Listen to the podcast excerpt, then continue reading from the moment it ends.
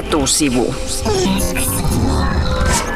Moi vaan kaikille. Kuuntelet etusivua ja etusivussa on käynnissä perjantai-pöytä. Meidän vieraina täällä studiossa toimittaja Aurora Rämö sekä elokuvaohjaaja Oskari Sipola. Tällä viikolla suomalainen elokuvaväki ja ehkä jotkut muutkin on ollut pöyristyneitä helsinkiläisen Maxim elokuvateatterin kohtalosta. Helsingin ydinkeskustassa sijaitseva historiallinen Maxim elokuvateatteri aiotaan siis osittain sulkea, sillä tilalle tulee huippuhotelli.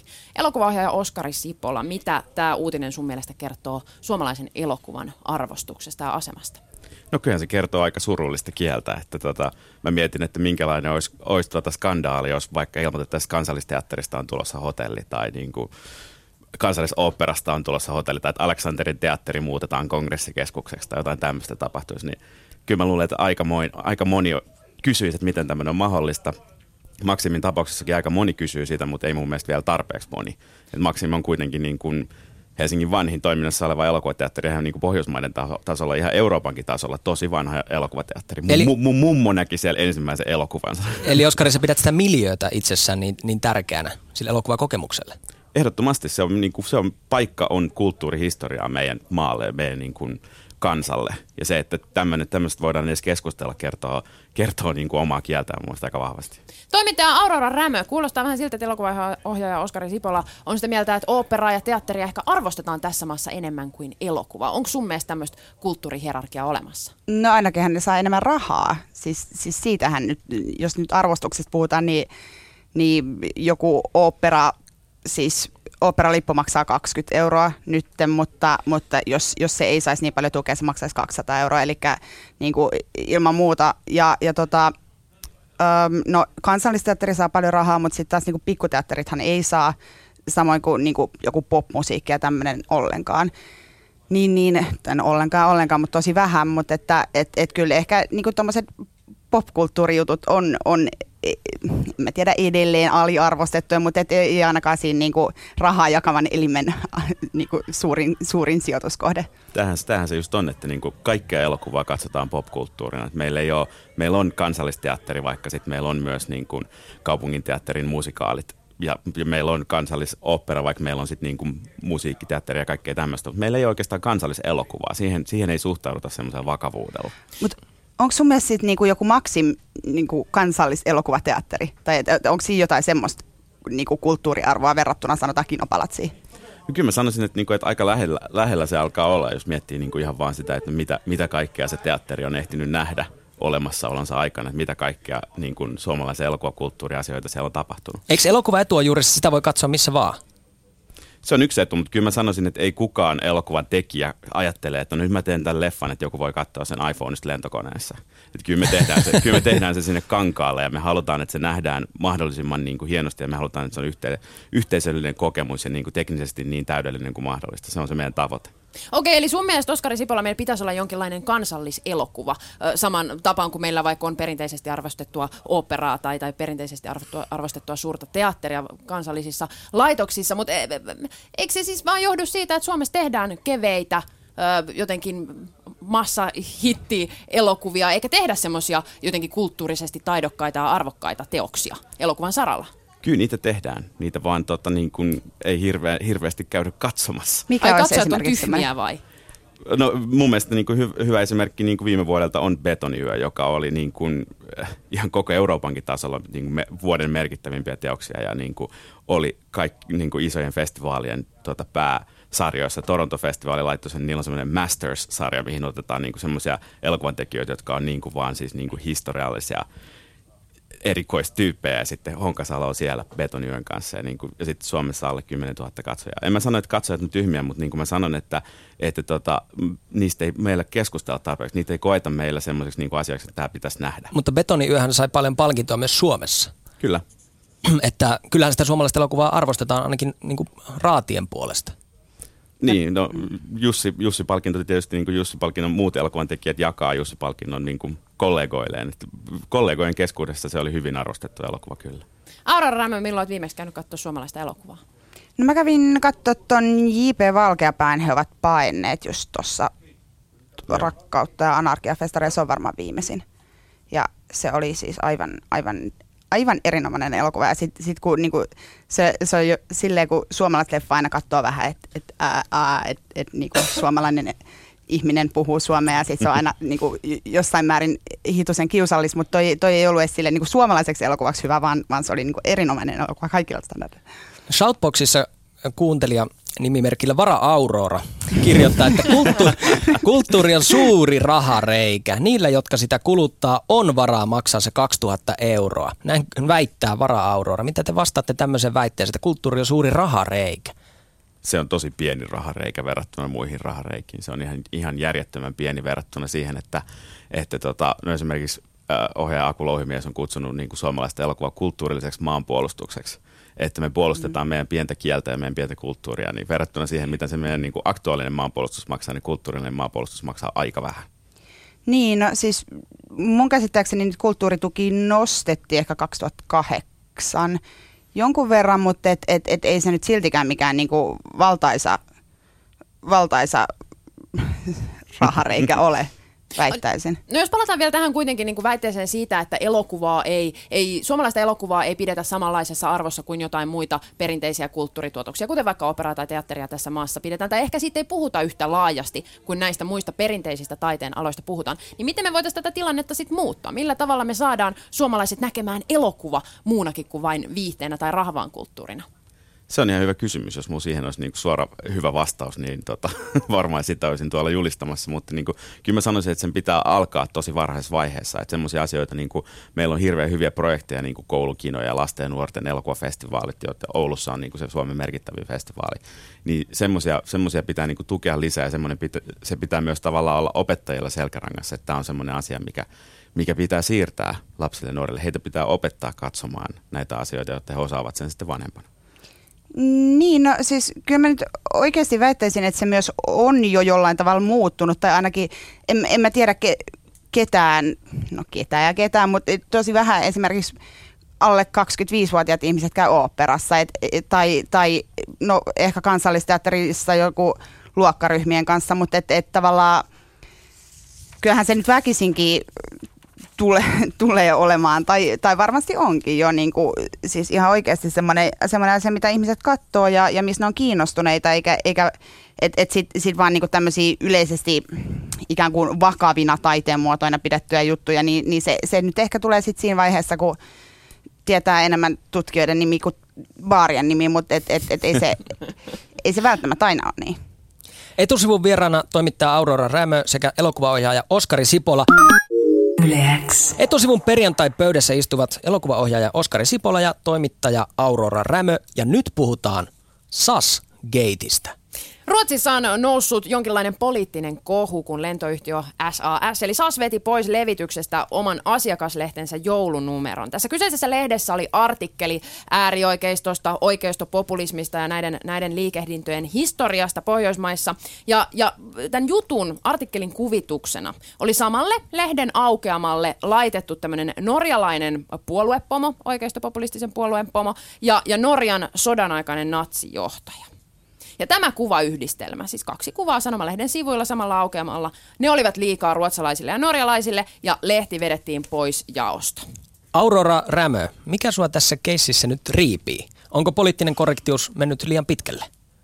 No ky- kyllä toi mun mielestä nyt oli aika, aika niinku erikoinen veto, että, että tota, Sashan sitten sanoi, antoi tämmöisen lausunnon sen lehden, lehden vedon, poisvedon jälkeen, että, että että artikkeli on nyt, laatukontrolli on pettänyt ja artikkeli oli vaan niin kuin, ei ollut hyvä.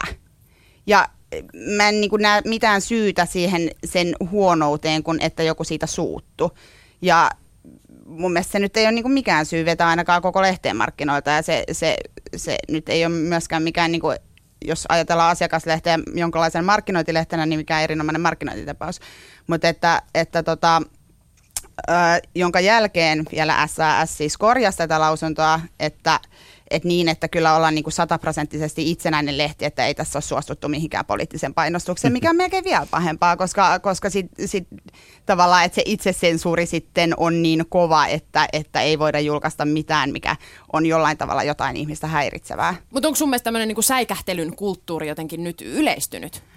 No en mä tiedä, onko se yleistynyt. Vo, voihan, voi olla, että semmoista on ollut aina, mutta et, et kyllä niinku ehdottomasti jotenkin ollaan tosi varovaisia. Että et, et ei niinku oikein kukaan e, saa sanoa mitään tai tai ei sano mitään, ja, ja että et, et ikään kuin tämmöinen niin objektiivisuuden suuri harha, siis jota ei nyt ole edes olemassa koko objektiivisuutta, että et se on niin kuin ainoa tapa käsitellä asioita. Elokuvaohjaaja Oskari Sipolaisen nyökkäilit oikein hanakasti vieressä, kun Aurora puhui. Onko sunkin mielestä on, on olemassa asioita, joita ei saa sanoa tai joita ei uskalleta sanoa?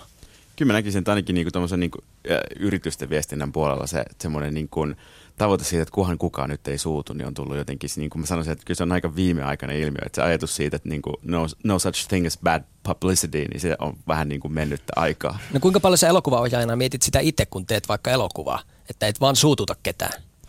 No aika vähän ja itse asiassa niin kuin, kyllä mä sanoisin, että se, että joku suuttuu, niin yleensä jo, johtaa myös siihen, että joku myös tykkää tosi paljon. Että niin kuin, niin, se, että herättää, herättää isoja reaktioita, niin kuin, yle, tarkoittaa sitä, että yleensä herättää niitä molempiin suuntiin. Se, että ei herätä minkäänlaisia reaktioita, on ehkä se niin kuin huonoin mahdollinen vaihtoehto. No mutta miksi sitä suuttumista sitten pelätään? Kyllä mä uskon, että siihenkin joku syy on. Onko se syy sitten se, että, että nykypäivänä kun eletään tämmöisessä niin kuin tietotulvassa ja, ja tavallaan revitään otsikoita kaikkialta, mistä niitä saadaan, niin, niin jotenkin siitä suuttumuksesta, yhden yksittäisestä pienestä suuttumuksestakin voi saada aikaan ison ja merkittävän skandaalin.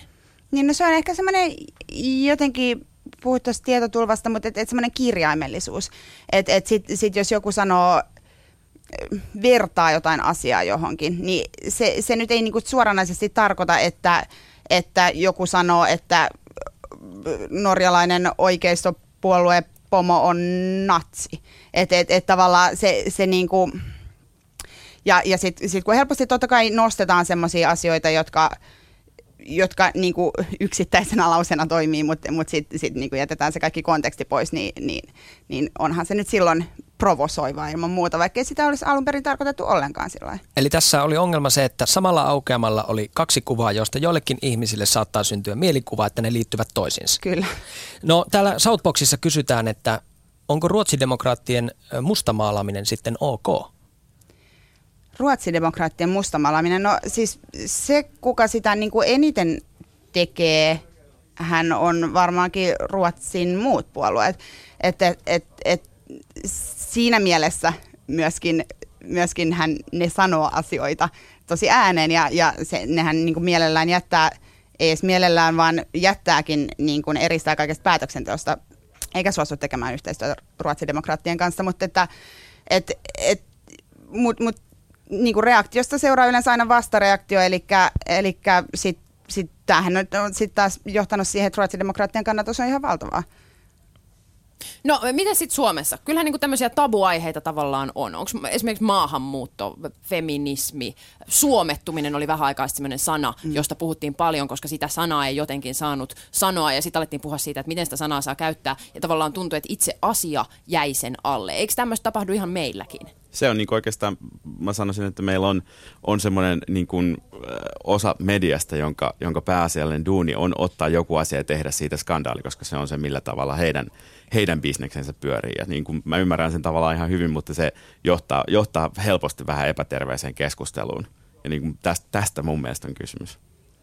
Niin, no se, se on kuin just, just niin kuin esimerkiksi maahanmuutto- ja feminismin kanssa, koska ollaan niin sairaan kirjaimellisia kaikkien lausuntojen kanssa ja, ja niin kuin erilaisten lauserakenteiden kanssa, niin, niin tota, se, se helposti myös johtaa siihen, että sitten sit kun niistä jotain puhutaan, niin sen täytyy olla hirveän oikeamielistä. Eli täytyy niinku korostamalla korostaa, että siis itsehän olen feministi ja siis, siis niinku naisia ei pidä syrjiä, mutta että, että on olemassa jotain ongelmia tai että naiskiintiöt sitä tai tätä tai, tai että niinku, et, et, et tavallaan semmoinen, tai että et pitää niinku tuoda todella, to, todella esille se, että, että on, on ikään kuin, niin kuin poliittisesti korrektia mieltä jostain asiasta. Näin sanoo toimittaja Aurora Rämö, joka on etusivun vieraana, kuten myös elokuvaohjaaja Oskari Sipola. Käynnissä on perjantai-pöytä ja hetken kuluttua laitetaan vierat vastaamaan etusivun päivän kysymykseen. Yleäks. Kuuntelet Yleäks etusivua. Käynnissä perjantai-pöytä. Vieraana toimittaja Aurora Rämö sekä elokuvaohjaaja Oskari Sipola. On puhuttu Sasgatesta, on puhuttu suomalaisesta elokuvasta ja nyt puhutaan synkistä talousnäkymistä. Taas tänään on lehdistä saanut lukea, kuinka huonosti Suomella menee taloudessa ja, ja erinäiset puhuvat päät joka ilta uutisissa kertovat sitä samaa tarinaa, että ihan päin prinkkalaahan tässä ollaan menossa. Ja Suomen pankkeissa tänään, tänään kertoo, että kyllä seuraavat kymmenen vuotta niin samaa huonoa meininkiä luvassa. Vaikuttaako synkkä talouspuhe sinuun? Sitä pohditaan etusivun päivän kysymyksenä. Mitä kysymykseen vastaa Oskari Sipola, elokuvaohjaaja? ei se voi olla vaikuttamatta tietenkin. Kyllähän sitä niin kuin, etenkin tälleen suurin piirtein kolmekymppisenä, kun niin kuin miettii sitä oman, oman elämän rakentamista ja suuntaa, niin tota, totta kai sitä miettii, että miettii, että minkälaisia asuntolaina voi ottaa ja niin kuin miten sitä maksaa ja mitä jos ei ole töitä ja mitä jos, mitä jos tota, ei pääse tekemään tätä ammattia, joka vielä on niin kuin kaiken lisäksi muutenkin aika tuulisella pohjalla tota, toimeentulo, niin totta kai se vaikuttaa. Lannistaako se ajatus sinut, kun sä ajattelet Suomen taloustilannetta, niin tekeekö mieli mennä sängyn alle syömään pullaa yksin pimeään? Ei, se, se aivan muut asiat tekee sen, mutta tota, ää, taloustila, taloustilanne ei. Tota, ei. Kyllä mä yritän olla niin kuin optimisti omassa elämässäni ja se, että, se, että mä niin kuin lukioikäisenä mietin, että voiko, voiko musta ylipäänsä tulla elokuvaohjaaja ja sitten yksi päivä tässä mä havahduin siihen, että mä oon jo viisi vuotta elättänyt itteni sillä, niin kyllä se oli jo semmoinen, että okei, että asiat on mahdollisia, että on, on syytä optimismiin. Toimittaja Aurora Rämö, oletko jo kyynistynyt toimittaja vai vaikuttaako synkkä talouspuhe sinunkin? No kyllähän se nyt vaikuttaa. Siis totta kai eihän se nyt niinku erityisen piristävää ole.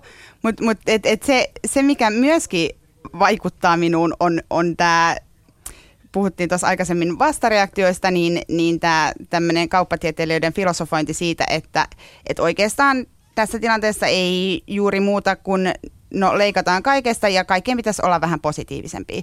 Et, et, et, et se, että joku niinku sanoo, että on positiivisempi tai iloisempi tai että, että ei tässä nyt mitään, niin tai ei tässä nyt mitään, mutta et, et jos tämä asenneilmasto nyt muuttuu ja ei koko aika puhuttaisi niin synkkiä asioita, niin siitä kaikki olisi vähän onnellisempi, niin ei se nyt ihan kyllä niinkään mene. Ja synkät asiathan tulee monesti näitä taloustieteilijöitä itsestään. Niin, niin, no joo, kyllä. kyllä. Sanotaan, että kymmenen niukkaa vuotta tulossa, mutta hei, ole positiivisempi. niin, tai sitten, sitten esitetään tämmöisiä, että tässä on kolme pointtia, miten Suomi pelastuu 5-7, mitä näitä nyt tuolla on ollut Stubia, Alahuhta ja Bruce Orek, mutta että, että tota, että tavallaan se, että, että mä istun tässä sanomassa, että kyllä mä olen, mä olen niin positiivinen ihminen, niin se, se on ihan sama kuin mä sanoisin, että mä olen hauska ihminen, ei, ei se tee musta positiivista hauskaa. Toimittaja Aurora Rämö, elokuvaohjaaja Oskari Sipola, kiitos vierailusta etusivun perjantai-pöydässä.